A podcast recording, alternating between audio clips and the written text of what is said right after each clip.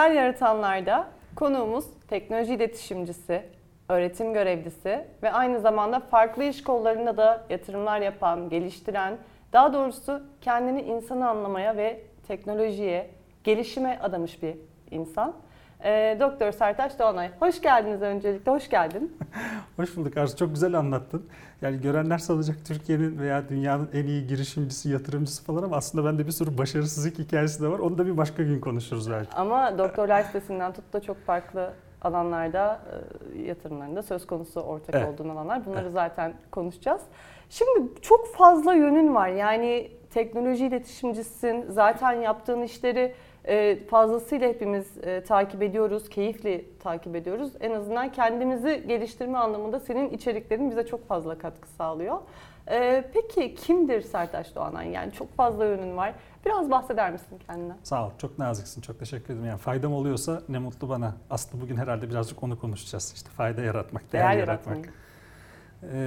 Benim adımın başındaki D R'nin genelde benim akademik kariyerimle alakalı olduğunu düşünürler ama ben aslında tıp doktoruyum. Yani benim adımın başındaki D R'nin geldiği yer benim tıp fakültesi mezuniyetim. Ben doksan sekiz yılında İstanbul Tıp'tan mezun oldum. Fakat benim üniversiteye başlangıç hikayem aslında beni bugün olduğum yere getirdi. Yani ben bir e, doktor olmak, hekimlik yapmak üzere üniversiteye başlamadım. Aslında ben çok mühendis olmak istiyordum. Fakat o dönemki doksan iki senesindeki üniversite tercih sistemi sebebiyle e, yedi tercihim vardı. altı tercih mühendislik. Tek son tercih de tıp. Puanım onu tuttu. O dönem böyle puan sistemi bir ilginçti. İstanbul Tıp'ın puanı, Çapa'nın puanı onların altına düştü. Dolayısıyla ben son tercihim olan İstanbul Tıp'a girerek çok istemediğim bir yerde okumaya başladım. Ama okul hayatı çok zevkli geçti. Yani işte bir sürü sosyal etkinlikler, radyoculuk, parti organizatörlüğü, D J'lik falan derken yani tekrar desen ki geri dönüp mesela doksan iki senesinde hangi okulda okumak isterdim? Mühendislik olmalı. Muhtemelen yine İstanbul Tıp'ta okurdum ama yine doktorluk yapmazdım yani. Yine bugünkü işleri yapardım. Okul bittikten sonra direkt zaten ilaç sektörüne geçtim. Benim yani hekimlik yapmakla ilgili bir hevesim yoktu. Yapan çok arkadaşım var, çok hocam, abim, ablam var. Onlara büyük minnetlerimi ileteyim özellikle bu pandemi döneminde. Yani akıl almaz bir enerjiyle, çok büyük bir fedakarlıkla çalışıyorlar. Ama benim tercihim o olmadı. Ben ilaç sektörüne geçtim. İşte ilaç sektöründe önce marka müdürlüğü, sonra pazarlama müdürlüğü, ondan sonra satış ve pazarlama direktörlüğü derken on seneyi bitirdim. Ondan sonra işte iki bin on bir iki bin on iki itibariyle de bugün seninle konuşacağımız işleri yapmaya başladım. Dijital pazarlama, iletişim, ondan sonra teknoloji iletişimi gibi gibi bir sürü farklı girişimim oldu, bir sürü farklı ortaklığım oldu. Bir kısmında bayağı başarısız oldum. O başarısızlıklardan bayağı bir şeyler öğrendim. Bir kısmı fena gitmiyor. Mesela iki sene sonra seninle tekrar böyle bir sohbeti yapacak olsak belki başka bir şeyleri konuşuruz. Ya yani iki sene sonraki Sertaç'ın nasıl bir Sertaç olacağını bilmiyorum. Dolayısıyla benim hayatım sürekli değişim ve dönüşüm üzerine, üzerine kurulu diyebilirim. Peki yani kariyer geçişlerin inanılmaz. Çünkü dediğin gibi mühendis olmak isterken tıp doktoru oldun. Tıp doktoru olduktan sonra İlaç sanayinde, iletişim alanında ağırlıklı olarak ilerledin ve günümüzde şu anda teknoloji iletişimi dendiğinde Türkiye'de aklımıza gelen ilk isimlerdensin. Şimdi inanılmaz farklı kariyer geçişleri var ve yaşın aslında bu kariyer geçişlerin her birinde bu başarıyı sağlayacak derecede aslında genç.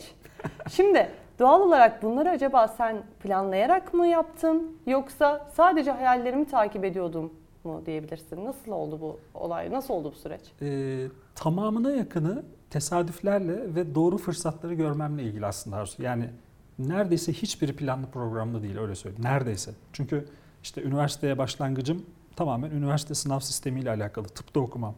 Tıptan sonra ilaç sektörüne geçmem hiç planlı programlı bir şey değil. Yani olsa güzel olur diye düşünüyordum ama ona yönelik böyle çok fazla bir şey yapmamıştım.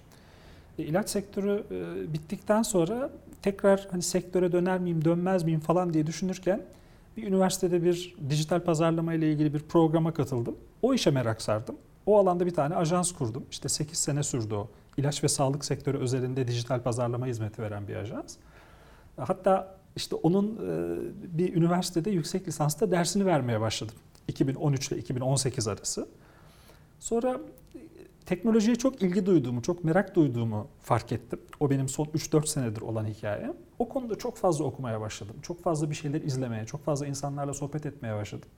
Ve orada bir ihtiyaç olduğunu gördüm. Yani birilerinin de bu teknolojiyi takip etmesi, anlaması ve doğru anlatması lazım diyerek teknoloji iletişimi diye bir şey ürettim ya da türettim, öyle söyleyeyim. Aslında olan bir disiplin değildi bu. Onun da işte lisans seviyesinde yine bir üniversitede, özel bir üniversitede dersini vermeye başladım. Bunların hepsinin tetikleyicisi merak. Merak ve heves. Yani bir şeye merak duyduğum zaman, heves duyduğum zaman birinin bana onu anlatması gerekmiyor. Birinin o konuda bana bir eğitim vermesi gerekmiyor. Yani ben yarın işte patates çiftçiliğine, patates üreticiliğine merak sarsam iki sene sonra bir patates çiftliğinde bu programı yapıyor olabiliriz. Gerçekten o kadar kolay olmadığının farkındayım. Çiftçilik yapan arkadaşlarım var çünkü benim. Ama şunu da biliyorum. Özellikle bu hani sohbeti izleyen bütün arkadaşların aklında tutması gereken şey o olsun bence. Bir şey başaran insanlar, yani ortalama seviyesi, seviyenin üzerinde başarılı gözüken insanlar aslında çok zeki insanlar değil, çok zengin insanlar değil, çok yaratıcı insanlar değil her zaman. Neyi farklı yapıyorlar? Ben meraklarının ve heveslerinin arkalarından gitmesiyle ilgili olduğunu düşünüyorum. Tutku farklı bir şey. Yani tutkunun arkasından gitmekle merak ve hevesin arkasından gitmek birazcık farklı. İkincisi, bence insan kendisine uygun şeyi belirlemeli. Yani şimdi desen ki bana mesela ne yapamazsın? Bir sürü şey yapabilirim ama ben şu saatten sonra birincilikte futbol oynayamam mesela. Yani yaşım itibariyle, işte fiziğim itibariyle, kondisyonum itibariyle, fiziki verilerim itibariyle bunu yapamam. Dolayısıyla benim bu saatten sonra şunu demem çok anlamsız. Arzu, ben futbola merak sardım. Bundan sonra ben şey yapacağım, kafayı futbola takacağım ve iki sene sonra milli takımda oynayacağım. Demek gibi bir şansım yok. Ondan dolayı insan birazcık kendisine uygun şeyleri belirlemeli ve merak duyduğu şeyin arkasından gitmeli. Çünkü merak tek başına yetmiyor. Bunu beslemek gerekiyor. Bir sır daha vereyim. Aslında sır değil o ama şaşıracaksın belki. Ben şimdi kırk beş yaşındayım. kırk bir yaşından sonra ben kitap okumaya başladım. kırk bir yaşına kadar ben doğru düzgün kitap okuyan biri değildim. Yani kırk bir yaşına kadar okuduğum kitap sayısı beş altı ise işte son dört senede elli, altmış, yetmiş belki yüzdür. Yani bir gecede, iki gecede oturup kitap bitirdiğim oluyor. Onu da birazcık şeye bağlıyorum. Yine heves ve meraka bağlıyorum. Doğru kitaplarla denk gelmemişim ben. Doğru kitaplara denk gelmemişim daha doğrusu. kırk bir yaşında doğru bir kitaba denk geldim. Çok büyük bir keyifle okudum. Ve bütün bahanelerim yok oldu. Ben çünkü şeyi bahane ederdim. Ya işte uykum geliyor, zaman bulamıyorum falan, tipik yani kitap okumama bahaneleri klasik vardır bahanelerimiz ya. Sonra fark ettim ki hiç öyle değil. Yani bir kitaptan edinebileceğin bir bilgiyi başka hiçbir yerden edinemiyorsun. Çünkü ben internette ve sosyal medyada çok zaman geçiren biriyim. İşim, işimle ilgili olduğu için. Yani o sosyal medyada, internette dönen sohbetlerle benim işim çok ilgili. Dolayısıyla ben orayı çok yakından takip ediyorum. Ama internetten bir kontenti alabiliyorsun, bir içeriği alabiliyorsun çoğunlukla. Kitaptaysa bir konteksti alabiliyorsun, bir bağlam veriyor sana. Yani belki kitaplarla ilgili de ayrıca konuşuruz. iki yüz sene öncesinden bugüne bir şeyi anlatıyor sana. üç yüz sayfada, dört yüz sayfada ve hep şey derim ben, maddi karşılığı, maddi bedeline oranla dünyada daha faydalı bir şey yok. Yani otuz liraya, kırk liraya bir tane kitap alıyorsun. Düşünsene, birimizin bir kitap yazdığını düşün mesela, işte bu yaşlarda. Benim bir kitap yazdığımı düşün mesela. Bütün bunları anlattığım iki yüz sayfalık bir kitap yazdığımı düşün. Geride bir kırk beş sene var. O kırk beş seneyi özetlemişim ve sen bunu otuz liraya, kırk liraya okuyabiliyorsun. Bir hayata ediniyorsun aslında. Müthiş bir şey bu. Yani e, dünyanın en büyük girişimcilerinin biyografisini okuyabiliyorsun mesela. otuz liraya, kırk liraya. Halbuki şimdi, ne başarısızlık hikayeleri, ne başarı e, hikayeleri, neler, neler yaşanmış. İşte şu anda okuduğum kitap mesela Netflix'in hikayesini okuyorum. Netflix'in ilk kurucusu ve ilk C E O'su Mark Randolph'un Netflix, bu iş asla tutmaz diye bir kitabı var. Netflix hikayesini anlatıyor, doksan yedi yılında başlayan. Bir yandan gülüyorum, bir yandan düşünüyorum, bir yandan notlar alıyorum. Çünkü o kadar çok şey var ki, kaza atlatmışlar ki, o kadar çok duvara çarpmışlar ki, o kadar çok yanlış yapmışlar ki, bunların her birinin altından nasıl kalkabildiklerini de kalkamadıklarını anlatıyor. Şimdi bu kadar küçük bir maliyetle bütün bunları okuyabiliyorsan kitaptan daha, daha değerli bir şey olabilir mi? Yok, kesinlikle aynı fikirdeyim. Ee, son ama dört senedir bunu söylüyor mesela. beş sene evvel seninle bu sohbeti yapıyor olsaydık ve sen bana deseydin ki Sertaç işte son zamanlarda ne okuyorsun? Ben ırın kırın ederdim yani. Peki e, kitaplara değindik aslında. E, peki bunun dışında Netflix'in hikayesi dışında okuduğun son dönemde, madem uzun süre okumadın, şimdi bu kadar hızlı okuyorken okuduğun kitaplar vardı. Neleri okuyorsun? E, benim okuduğum kitapların yüzde doksanı herhalde teknolojiyle ilgili. E, teknoloji, teknoloji tarihiyle ilgili, teknoloji kültürüyle ilgili. Aklına gelen her teknolojik alanla ilgili okuyorum ama mesela bir tanesini en tepeye koyarım. Ee, geleceği Keşfedenler diye. Hı hı. Ee, The Biography of Innovators İngilizcesi. Walter Isaacson diye bir biyografi yazarının yazdığı bir kitap bu. Steve Jobs'un, ondan sonra şeyin, Leonardo da Vinci'nin falan biyografisini yazmış biri Walter Isaacson. Çok iyi bir biyografi yazarı. O dijital çağın biyografisini yazmış. Yani iki yüz elli sene öncesinden bugüne. Hiç tanımadığım bir sürü karakteri tanıdım. Mesela dünyanın ilk kod yazarının, o zaman daha bilgisayar yokken, bir kadın olduğunu öğrendim mesela. Ada Lovelace diye. Şimdi Oxford Üniversitesi'ndeki bir bölümün, bir laboratuvarın adı Ada Lovelace. yirmi üç yirmi dört yaşlarındayken iki yüz elli sene önce bir matematik hocasına aşık oluyor. Yani o sadece aşık olmuyor aslında, yaptığı işe de aşık oluyor. Charles Babbage. Aralarında müthiş bir işbirliği ve müthiş bir çekim. Ve e, tarihteki ilk kod yazarı olarak kitaplara geçmesini sağlayacak kodları yazıyor. Otomatik kodları yazıyor. Bilgisayar kodları aslında aslında o günden bugüne gelen şeyler olarak niteleniyor.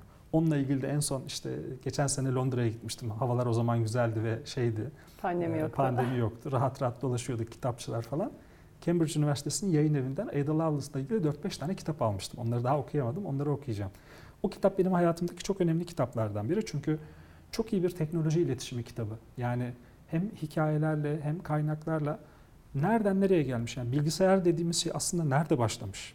Ya da işte bitler, bitlerden, atomlardan bitlere nasıl geçmiş hikaye? Ya da byte'lara nasıl geçmiş hikaye? Olayın çekirdeğine iniyor aslında. Müthiş. O kitaptan sonra ben dedim ki bu kitabı iyi ki okumuşum.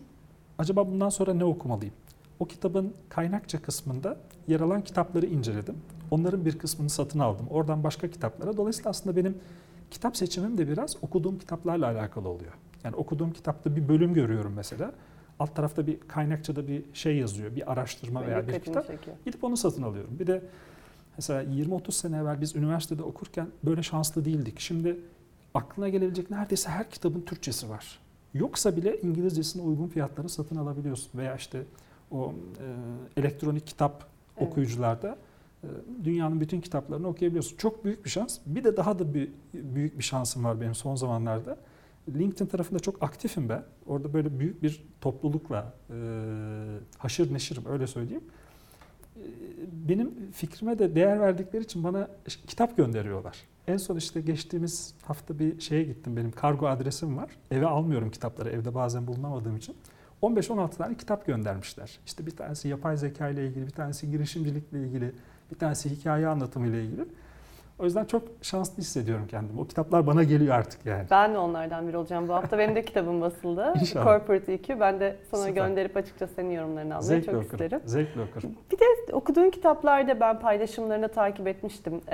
Adam Grant'in kitabından bahsetmiştim. Vermek ve Almak. Şimdi ben de aynı şekilde kitabı okudum ve kitapta dikkatimi bir nokta çekti. Grant kitabında başkalarıyla olan etkileşimlerinin iş dünyalarını başarıya taşıdığından bahsediyor. Şimdi burada aslında üç de kategoriye ayırıyor, gruplara ayırıyor. Dengeleyiciler, alıcılar ve vericiler şeklinde üç grup var. Şimdi bunu günümüz iş dünyasına, iş yapısına çevirdiğimizde hepsi çünkü değer yaratma sürecinin bir parçası aslında. Çünkü insanlar kurumlarda, yapılarda var olduğu ölçüde eğer kurumsal yapıdalarsa, değillerse dışarıda kendi hayat hikayelerinde e, dengeleyici mi oluyorlar, alıcı mı oluyorlar, verici mi oluyorlar aslında bu kitaba dayanarak. Biraz bize bundan bahseder misin? Çünkü yorumunu çok merak ediyorum. e, öncelikle bu kitaptan sonra hayatımdan üç kişiyi sonsuza kadar çıkardığımı söyleyeyim. O kitabın bendeki etkisi o oldu. E, yakın görüştüğüm ve bir şekilde beni rahatsız eden ama adını koyamadığım, yani tam tanımlayamadığım bir sebepten dolayı hayatımda onları tuttuğum üç kişiyi o kitabı okuduktan yaklaşık birkaç ay sonra tek tek hayatımdan çıkardım. Ve çok rahatladım. Yani hafifledim, öyle söyleyeyim. Çünkü kitap bana neden olduğunu anlattı. Yani neden bu rahatsızlığı duyduğumu ve neden o insanları hayatımdan çıkarmam gerektiğini. Çünkü kitap aslında bir sürü bilimsel araştırmaya dayanarak e, alıcılarla vericiler arasındaki şeyi anlatıyor. İlişkiyi anlatıyor. Birbirlerine nasıl faydası var, birbirlerine nasıl zararları var. Yani verici dediğimiz kişi hani işte sürekli olarak verme tarafında olan, verme motivasyonuyla, yani kendisinden verme motivasyonunun yönüyle hareket eden kişileri tanımlıyor. Alıcıysa tam tersi. Fakat alıcılar da kendi içlerinde birkaç bölüme ayrılıyor. İşte onlardan bir tanesi çaktırmadan alıcı olan, yani verici gösterip sana bir şey vermek istiyormuş gibi olup aslında sürekli senden almaya çalışan kısım. O kısım çok tehlikeli ve bunu da şeylere e, uyarlıyor, şirketlere uyarlıyor. Mesela bir şirkette ya da on kişilik bir ekipte, yüz kişilik bir ekipte her neyse oranları var onun. Çok büyük bir oran diyor dengeleyicidir diyor. İşte bir kısmı alıcıdır, bir kısmı vericidir. Eğer diyor bir organizasyondan, bir takımdan sen alıcıları sadece, yani saf alıcıları temizlemeyi başarırsan ekibin verimini artırabilirsin diyor. Aslında bu sadece ekip verimiyle ilgili bir şey değil, hayat verimiyle de ilgili bir şey. Ee, o kitabı okuduktan sonra bir şey daha fark ettim ben. Muhtemelen benim D N A'mda var bu. Ben verici bir insanım. Yani elimde olan bir şey değil bu benim. Ee, Paylaşımcısın. Aynen öyle, bu çabalayarak yaptığım bir şey de değil. Ama ben öyle bir insanım. Büyük bir ihtimalle de e, işte son altı aydır, yedi aydır ben bir meslek daha yarattım kendime. Yeni nesil yayıncılık diye. Evet. Pandemi döneminde o kadar faydalı olduk hepimiz için. Çok teşekkür ederim. İşte o yetmiş seksen e, canlı yayını e, sürdürebilmemin, ki hala sürdürebilmemin, aslında bir gelir modeliyle de sürdürüyorum. Sponsorlarım oldu çünkü. E, esas sebebi sanırım benim bu kadar paylaşımcı olmam. Çünkü benim davet ettiğim hiçbir konuk bugüne kadar beni geri çevirmedi. Yani hiç. Çok kıymetli insanlar var. Çok çok güzel akademisyenler. Bir tanesi Yener Girişken, yine Altınbaş Üniversitesi'nin hocalarından biri. Hatta nişan günü kendisi evet. konuk olmuştu. Ee, pek çok genel müdür, pek çok C E O. Ee, hatta bir süre sonra benim programıma konuk olmayı onlar istemeye başladılar. Bu tamamen benim birilerine e, herhangi bir beklentiye, herhangi bir maddi manevi beklentiye sahip olmadan bir şeyleri vermeye çalışmamla alakalı bir şey. Ee, bir de tabii son üç dört senedir hem işte LinkedIn'i hem WhatsApp gruplarını ben çok aktif kullanıyorum. Bir de benim hayatımda WhatsApp grupları diye bir şey var. O da herhalde karşılıksız e, iyilik başlığı altında konuşulabilecek bir şey. E, toplamda on iki bin kişilik bir top e, şey var. Ne denir ona aslında? WhatsApp WhatsApp grubu, grubu üyesi. Komünitesi mi denir artık? Community, ben yani üyeyim hatta to- oradan biliyorum. Topluluk diyebiliriz. Ona İnanılmaz. Takipçi diyemiyorum. O takipçilikten başka bir çok şey çünkü. Çok güzel bir oluşum. Her gün ben orada düzenli olarak okuduğum teknoloji haberlerini, inovasyon haberlerini paylaşıyorum. Ve oradaki insanların kim olduğunu bilmiyorum. Beni en çok mutlu eden kısım o. Yani o yüzden orada bir maddi beklenti yok. Çünkü gerçekten de o on iki bin kişinin belki dört yüz beş yüz tanesi hani tanıdığım insanlar senin gibi. Fakat geri kalan on bir bin kişisi hiç tanımadığım, yani kim olduğunu bilmediğim kişiler. Arada bir sadece bana mesaj atıyorlar. Diyorlar ki ya ne kadar güzel bir şey paylaşmışsın. İşte biz bunu geçen gün şirkette departman toplantımızda konuştuk ya da işte okulda konuştuk. Büyük bir sosyal fayda sağlıyorsun. Aynen. İşte ben bunu öğrencilerime tavsiye ettim diyor mesela bir tane üniversiteden bir hoca ya da bir lise öğretmeni. Hiç fark etmiyor. Onlar beni çok besliyor. Gerçekten çok ciddi bir zaman harcıyorum ben o iş için. Çünkü okuduklarımı özetlemek, okuduklarımı madde madde böyle şey yapmak kolay bir şey değil. Ama çok seviyorum ve çok mutlu oluyorum. Bir kişiye bile faydalı olsa benim için yeter. Çünkü ben bilmiyordum iki sene evvel buna başladığımda on iki bin kişinin o gruplara üye olacağını. Tabii. Ama yeni bir grup açıyorum. Bir günde iki yüz elli doluyor. Ondan sonra başka bir grup daha açıyorum. Şu an elli grup oldu yani. Kar tanesinin çay etkisine dönmesi gibi oldu tam olarak evet, aslında. Evet. Ama sosyal faydaya çok fazla değer verdin aslında son dönemde. Özellikle geçtiğimiz haftalarda yeniden Mesleklerin Geleceği raporunu Dünya Ekonomik Forumu'nun çevirerek çok büyük bir katkı sağladın aslında sen ve ekibin. Çünkü bizler gibi akademisyenler de zaten yararlanıyorduk fakat açıkçası herkese ulaşamıyoruz. İngilizce bir kaynak olduğu için elimizden geldiğince ifade etmeye çalıştık birçok yerde. Fakat bu şekilde Türkçe bir kaynak herkese ulaşabilmek, herkese dokunabilmek anlamında çok faydalı oldu. Biraz aslında bize bu rapordan bahsedebilir misin? Şöyle bir şey ben okuduğumda fark ettim. Önümüzdeki beş yılda gerekli temel becerilerin yüzde kırkının değişeceği, tüm çalışanların ise yüzde ellisinin yeniden beceri kazanması için çalışmak gerekeceği belirtiliyordu. Peki bu noktada nasıl olacak? Ya bu rapor ne söylüyor aslında? Bu raporun aslında dört sene öncesinden bugüne değerlendirilirse çok daha anlamlı olacak. Yani iki bin on altıda çıkardı World Economic Forum Future of Jobs raporunu. Sonra iki bin on sekizde çıkardı iki sene önce. Bir de şimdi çıkardı Ekim ayında. O raporları böyle tek tek incelediğin zaman aradaki e, hız farkını görebiliyorsun. Yani iki bin on altıda da benzer şeyler söyleniyordu ama iki bin yirmide artık işin e, daha e, nasıl söyleyeyim daha hızlı, daha sert geldiği çok net ifade edildi. Şimdi bu e, aslında konuşurken kolay da Arzu çok çok ciddi bir şey. Yani şöyle çok ciddi bir şey. Benim oğlum on iki yaşında mesela. Örnek veriyorum. on iki yaşındaki bir çocuğun bugün ortaokulda ya da lisede kodlama eğitimi alması gerçekten gerekli mi mesela? Şimdi bu sorunun cevabı da var aslında bu raporda. Rapor diyor ki beş sene sonra diyor o bugün çok önemsediğimiz yetkinliklerin yüzde ellisi zaten çöp olacak diyor.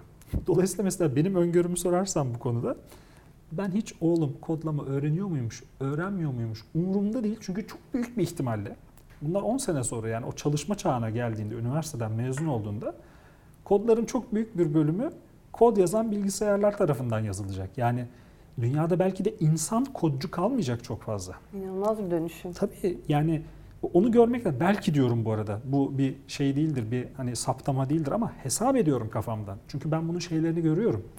Ee, bunun örneklerini görüyorum. Sadece kod yazmak olarak düşünmemek lazım. Yani e, öyle kodlar yazmışlar ki bugün geçtiğimiz bir ayda iki ayda ben bunların çoğunu okudum ve paylaştım. Tanıtıyorsun sisteme. Diyorsun ki bu bir bir şey yani ben böyle bir şey yapmak istiyorum. Bunu koda çeviriyor sistem.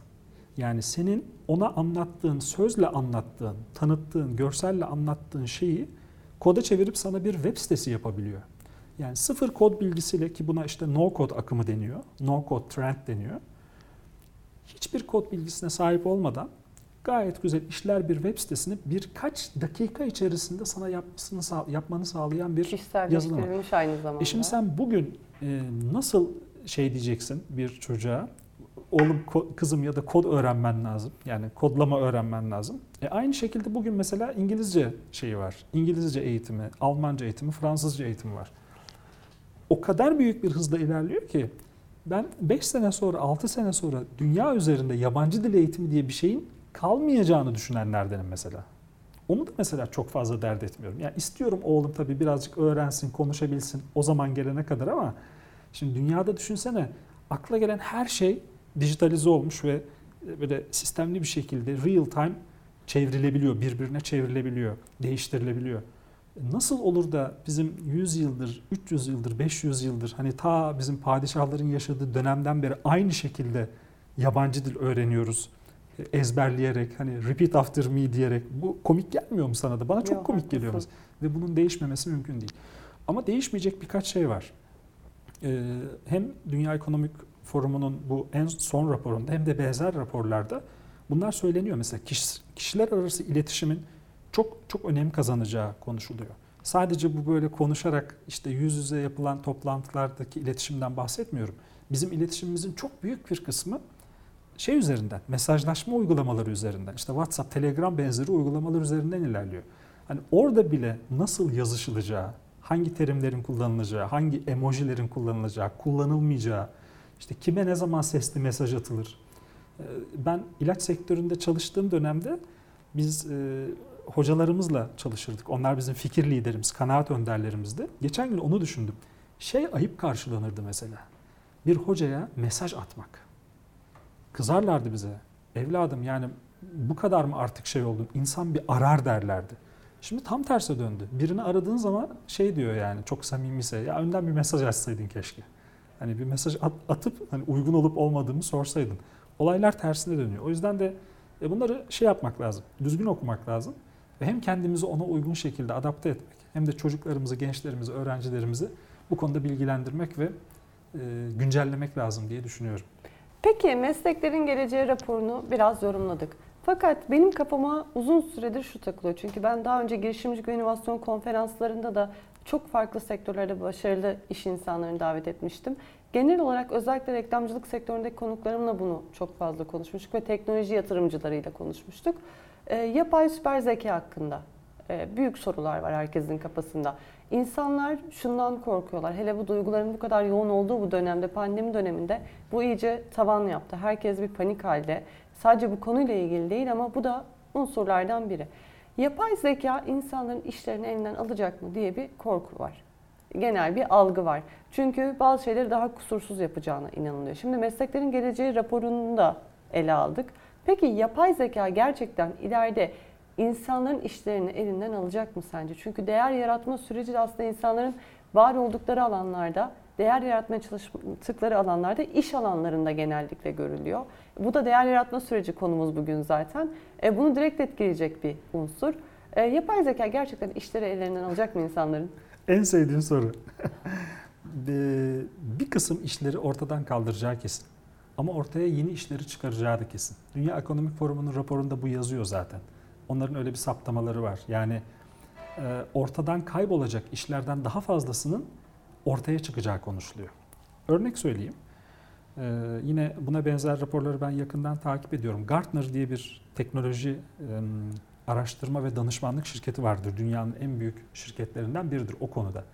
Onların senelik bir hype cycle'ı vardır. Gartner hype cycle, yani teknoloji ilerleme döngüsü. Orada e, içinde bulunduğumuz dönemde ve önümüzdeki beş altı senede hangi teknolojilerin hayatımıza gireceği ve en çok hayatımıza, iş hayatımıza etki edeceğiyle ilgili bir öngörü sunarlar. Ama bu böyle şey değildir. Hani üç beş kişinin oluşturduğu bir şey değildir. Yüzlerce kaynaktan alırlar ve bir grafik oluştururlar. Tek bir görsel. Şöyle söyleyeyim Arzu. Sadece yapay zeka ile ilgili dokuz on tane alt başlık var. Şimdi yapay zeka dediğimizde aklımıza ne geliyor? Ben tek bir soru sorayım sana. Aklına geleni söyle, onun üzerine konuşalım. Yapay zeka kimin işidir? İnsanın işi aslında. Yok. Ya hangi meslek grubunun işidir? Genellikle ben düşünce yaratıcı yazım açısından tamam. düşünüyorum, reklamcılık açısından ya, ve bilgisayar uzmanları. Bilgisayar düşünüyor. uzmanları. Ben de aynısını söylerim. Benim de aklıma ilk o gelir, değil mi? Hani teknik şeyin, Tabii mü- daha mühendislerin işi. olarak evet. Ben sana söyleyeyim, bugün yapay zekanın üzerine kimler çalışıyor veya ileride biz nasıl çalışabiliriz? Bak, bugün sosyologlar yapay zeka işinin içerisinde çalışıyor. Psikologlar, pedagoglar, ondan sonra doktorlar, tasarımcılar, etikçiler, felsefeciler, aynı hukukçular. Bugün sen bu saydığım sekiz on tane meslek grubunu bir köşeye koy, hadi ver bakalım tek başına mühendislere yapay zeka ile uğraşsınlar. Sen bugün yapay zeka ile ilgili tek bir şey yapacak ol. Yani bunu ne bileyim işte en baştan tasarlayacak bir yazılım üretecek, bir uygulama üretecek ol. E bunun arka tarafındaki hukuki, etiksel, felsefi, ahlaki, E, iletişimle ilgili, pazarlama ile ilgili detayları düşünmediğim zaman bu, tek başına bu yazılımı yapmanın hiçbir esprisi yok ki. Rapor ondan bahsediyor. Yani o kadar fazla yapay zeka alt başlığı var ki, mesela ethical A I dedikleri, yani etik yapay zeka ya da işte duygusal yapay zeka, e, ahlaki yapay zeka dedikleri bir sürü alt alan var. Dolayısıyla nasıl ki bundan e, on on beş sene önce e, sosyologlar Türkiye'de çoğunlukla çoğunlukla akademik alanda çalışan, onun dışında böyle çok fazla bir yerde pozisyon bulamayan kişiler değilse ama sosyal medya çıktıktan sonra sosyologların müthiş bir yükselişi başladıysa, aynı şey yapay zeka çağı için de geçerli. Yani önümüzdeki üç senede, önümüzdeki beş senede etrafımızda bir sürü yapay zeka hukukçusu çıkacak mesela. Yapay zeka etikçisi çıkacak, yapay zeka sosyoloğu çıkacak. Dolayısıyla evet, nasıl ki işte hesap makineleri çıktıktan sonra belki muhasebe işlerinin bir kısmı otomatize oldu altmış yıl önce. Bilgisayar çıktıktan sonra aynı şekilde. Fakat hani dünyadan hala şeyler yok olmadı. Muhasebeciler ve finansçılar yok olmadı. Hala birileri bu işi yapıyor. Ve yeni işler çıktı. Yani finansın içerisinde fintechçiler çıktı mesela. Yani normalde bir on sene evvel, yirmi sene evvel bir e, finans departmanı ya da finans sektörü dediğimiz zaman aklımıza gelmeyen fintechçiler, finans teknolojileri diye bir grup var, yazılımcılar, startuplar. Şu an mesela onlar kendi paralarını kazanıyorlar. Ayrı kolları uzuyor aslında. Aynen öyle, bir sürü ayrı kol çıkıyor. Benim gibi bir şey var, insan var düşünsene, teknoloji iletişimcisi diye bir meslek bulmuş kendine ve bundan bir gelir sağlayabiliyor teknolojiyi anlatarak. yirmi sene evvel anlatabileceğim bir şey yoktu ki benim. Teknoloji, teknoloji. Yani her gün yeni bir şey çıkmıyordu ki. Şimdi biz seninle şu sohbeti yaparken bana akıyor mesela, telefonuma geliyor. Benim bir ekibim var bu haberleri tarayan. Şu an mesela hiç gelmediyse on beş yirmi tane haber gelmiştir bana. Seninle sohbetimiz bittikten sonra oturacağım, bakacağım onlara. Ve dünyada ne olmuş bileceğim. altmış dakikadan bahsediyorum. altmış dakika içerisinde bile gelişen, aklınıza gelmedik. Gelişimler. Ondan dolayı e, şüphesiz bazı meslekler otomatize olacak ki bir görüş var, ben ona katılıyorum. Otomatikleştirilebilen her şeyin otomatikleştirilmesinden yanayım ben. Yani bir bilgisayarın ya da bir robotun insanın yerine yapabileceği her işi zaten onlar yapsın. Bize de işin yaratıcılıkla ilgili, işin, işin düzgün içerik üretimiyle ilgili, etik tartışmalarıyla ilgili ya da iletişimiyle ya da pazarlamasıyla ilgili kısım kalsın. Biz de onları düşünelim. Yani bir yazılımın ya da bir robotun önümüzdeki on senede, önümüzdeki on beş senede yapamayacağı bir sürü şeyi biz yapabiliriz. Halihazırda da yapıyoruz. O yüzden mesleklerin bir kısmı şüphesiz ortadan kalkacak. Aynı tarımda olduğu gibi. Yani işte Amerikan toplumunun çok büyük bir kısmı bin dokuz yüzlü senelerin başında tarımla uğraşırken şimdi sadece yüzde ikisi tarımla uğraşıyor. Ama ne oluyor? Geri kalan yüzde doksan sekizi işsiz mi kaldı? Silikon Vadisi diye bir şey yarattılar. Yani Silikon Vadisi dediğin şey şu an dünyanın en büyük ekonomisi. Yani pek çok ülkenin ekonomisinden daha büyük bir ekonomi. Düşünsene, Apple orada, Amazon orada, Twitter orada. Yani sırf Apple'ın piyasa değeri bir trilyon doların üzerinde. En son işte e, rakamlara göre. Türkiye'nin gayri safi milli geliri o kadar değil. altı yüz yedi yüz milyar dolar. Aynen. Dolayısıyla o ne oluyor? E, şey değişiyor. E, oradaki o iş değişiyor. Fakat aynı zamanda şuna da dikkat etmek lazım. Denge de bozuluyor çoğu zaman. Yani e, bu bu tür teknolojik işlerde, teknolojik girişimlerde ki onlara startup diyoruz. Çok kısa süre içerisinde bu işi çoklayarak, ölçekleyerek, scale ederek E, acayip yerlere ulaşabiliyorsun. İşte o da o işi yapanlarla o işi yapamayanlar arasındaki maddi uçurumu birazcık açıyor. Yani böyle de bir tehlike var. Dengeyi bozmak gibi bir tehlikesi var. O da zaten apayrı bir konu. Onu da belki ayrı bir zamanda konuşuruz. Harika olur. Ben bir şey daha merak ediyorum. Şimdi e, teknoloji iletişimcisi, öğretim görevlisi ama aynı zamanda farklı alanlarda yatırımcısın da. Yani e, sen bu yatırımları yaparken E, neleri öncelik tutuyorsun? Yani neleri göz önüne alarak yatırım yapıyorsun? Seçtiğin kriterler ne oluyor? Çünkü e, yarın bir gün bir girişimci adayı sana gelip de fikrini paylaşsa ve ilgini çekecek bir konuysa ve yatırım yapmayı düşünürsen o ilgini çekecek konular neler olur? Kriterlerin neler yatırımda? E, çok samimi cevap vereyim buna. E, yaptığım ilk birkaç yatırım battı ve ben o batışlardan, başarısızlıklardan çok şey öğrendim. En başta şunu öğrendim. Bilmediğim bir işe, yani bilgimle, tecrübemle Sertaç Doğanay olarak katkı sunamayacağım hiçbir işe maddi olarak da yatırım yapmama, yapmamayı öğrendim. Yapmamam gerektiğini öğrendim. Çünkü bir işi bilmediğin zaman, sadece bir maddi bir şey koyduğun zaman, e, yatırım koyduğun zaman o işin ilerlemesine, o işin gelişmesine katkıda bulunamıyorsun. E, ve benim işte aldığım derslerdir bunlar. Yani para harcayarak ders aldım, öyle söyleyeyim. Gerçekten o başarısızlıkları ben hep bir ders olarak alırım. Pahalı olmuş. Çok pahalı. Ondan dolayı da son dönemde çok şey çıkıyor. Karşıma çok fırsat çıkıyor. Çok seçici davranmaya çalışıyorum. Elimden geldiği kadar nasıl diyeyim ihtiyatlı yaklaşarak, seçici ve ihtiyatlı yaklaşarak bu işlere girmeye gayret ediyorum.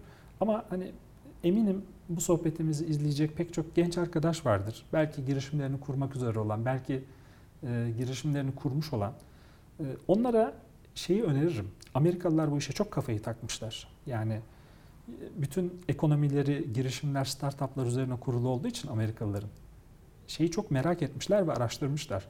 Startuplar nasıl ayakta kalır ve neden batar? Bununla ilgili çok uzun yıllar süren araştırmaları var. Orada çok güzel listelemişler. Bir e, girişimin ayakta kalmasını sağlayan temel şeyler nedir diye. Bir tanesi en başta gelen, pazarda böyle bir ihtiyacın olması ya da olabilecek olması, bunun iyi saptanması. İkincisi çok doğru ekibi kurmak, en iyi ekibi kurmak. Alt tarafta da üçüncü sırada da finans var. Bir sürü başka şey var ama bu üçünün çok önemli olduğunu söylüyorlar. O yüzden bana gelen bazı girişim fikirlerinin, yani bu kimi zaman bir danışman olarak, kimi zaman bir yatırımcı olarak beni görüp bana iletilen fikirlerin, daha doğrusu projelerin çok büyük bir kısmında bu soruların cevabının verilmediğini görüyorum ben mesela. O yüzden bugün mesele fikir değil bence Arzu. Yani iyi bir fikir, iyi bir girişime kaynak olmuyor.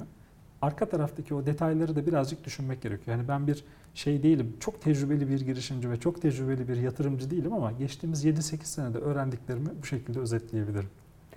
Bir de şunu atlıyor insanlar, insanı anlamayı atlıyorlar aslında. Bu girişimlerde de böyle, bu e, kurulan işlerde de böyle, bu yapılan projelerde de böyle. Pandemi döneminde biz bunu daha iyi anladık, daha iyi yüzleştik.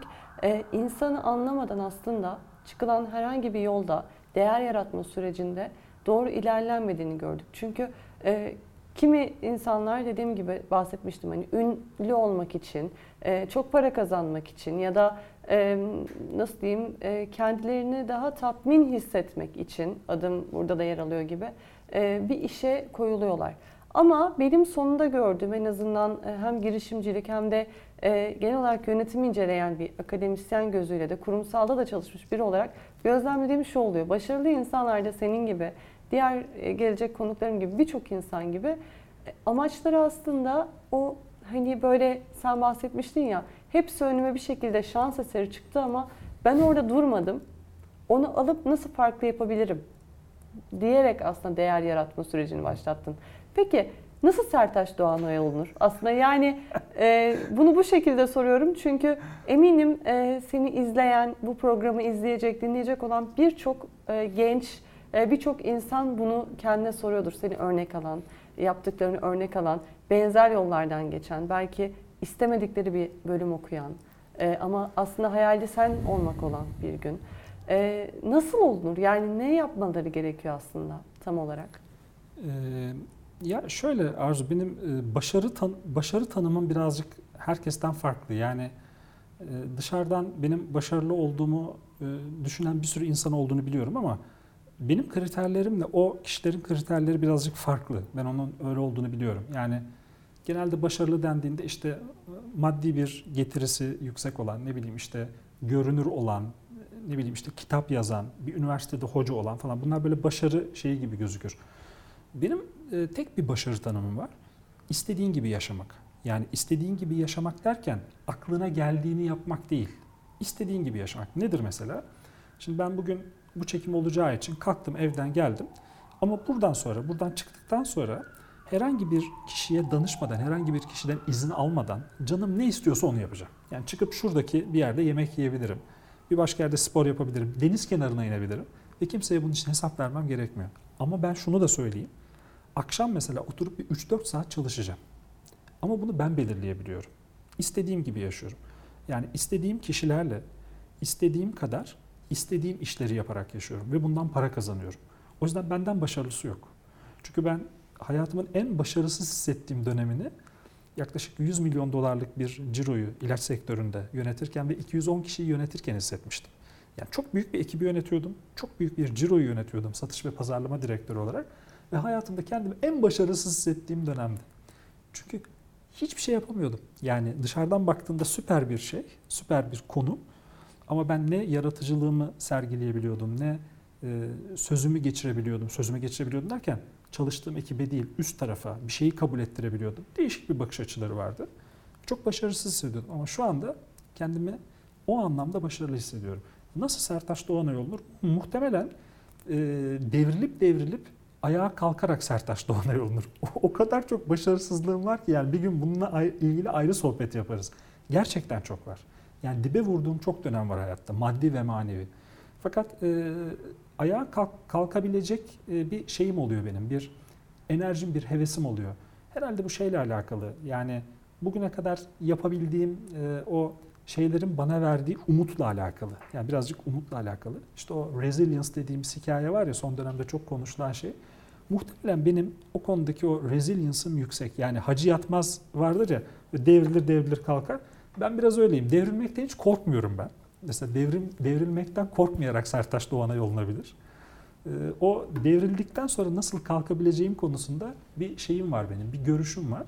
Ee, o sayede kalkabiliyorum. Pozitif olunarak mesela gülerek sürekli, hayatı çok fazla ciddiye, al, ciddiye almayarak Sertaç Doğanay olunabilir.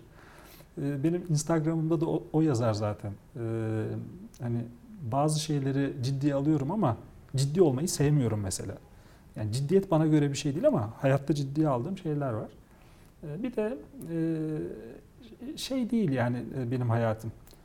Nasıl söyleyeyim? Çok böyle süslenmiş püslenmiş bir hayatım yok benim. Nasılsa öyle yani. Hani düşündüğüm gibi yazıyorum, düşündüğüm gibi yaşıyorum, hissettiğim gibi. O kadar. Onun dışında böyle çok da büyük bir şey yok yani. Arka tarafta çok büyük bir şey yok aslında. Normal işte herkes gibi bir şekilde yaşamaya çalışan ama birilerine katkı sağlayarak motive olan. Bunun sonunda da bu yaptığı işlerden bir miktar para kazanarak hayatını güzel güzel sürdüren bir insanım. Öyle özetleyebilirim.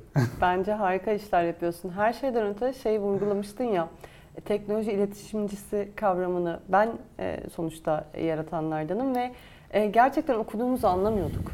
Yani bizler birçoğumuz teknolojiye bu kadar bilgi sahibi olmadığımız için teknolojiyle ilgili konularda okuduğumuzu yüzeysel bırakıyorduk. Yani okuduk tamam güzel ama hayatımıza ne katkı sağlayacak, nasıl değişecek hayatımız bilmiyorduk. Daha sonra başımıza bu değişim geldi, bu dönüşüm yaşadığımızda ancak yüzleşebiliyorduk. Şimdi senin sayende, senin gibi teknoloji iletişimine değer veren insanlar sayesinde aslında e, neleri yaşayacağımızı, ne dönüşümlere uğrayacağımızı ve e, hayatımızı aslında nasıl daha güzel ve kolay yaşayabileceğimizi öğreniyoruz ki e, gerçekten bir hikaye anlatıcı gibi e, bunu bize doğru şekilde aktarabilen, doğru analizleri bize daha anlayabileceğimiz dili anlatabilen bir insana gerçekten ihtiyaç vardı aslında. Çok naziksin. Çok büyük bir değer yaratıyorsun çok bu noktada. Çok naziksin. Ee, son olarak söylemek istediğim bir şey var mıdır senin dinleyenlere, izleyenlere? Ee, kendimi çok şanslı hissediyorum. Şimdi sen böyle bir serinin ilk programında beni davet ettin ya. Mesela senin için bu gayet olağan bir şey olabilir. Benim için çok güzel bir şey. Benim için de büyük bir kıymet. Çünkü e, hani değer yaratanlar başlığının altında böyle burada bir işte bir üniversitede böyle bir sohbeti yapmak, işte kameraların çekmesi, bunu bir sürü insan izleyecek olması e, benim için çok büyük bir şans. Ben buna her gün şükrediyorum öyle söyleyeyim. Çünkü bir sürü yerden davet alıyorum. Bir kısmına katılabiliyorum, bir kısmına katılamıyorum ama e, fikirlerimi anlatmam için ya da hayat hikayemin bir kısmını anlatmam için bir yerlere davet edil- edildiğime ben her gün şükrediyorum. Gerçekten şükrediyorum. Ee, ve kendimi bu konuda çok şanslı hissediyorum. Çok çok teşekkür ederim. Ee, ben öncelikle çok teşekkür ediyorum. Bu kadar içtenlikle hele böyle pandemi döneminde e, geldin. E, bütün bu aslında deneyimlerini kısıtlı zamanımızda çünkü biliyorum anlatabileceklerini, başarısız hikayelerimi anlatabilirim dedin. Acayip öğrenilmişlikler var. Hepsini biliyorum.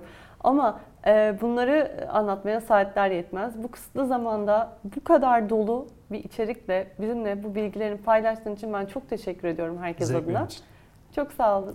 Ben de teşekkür ederim.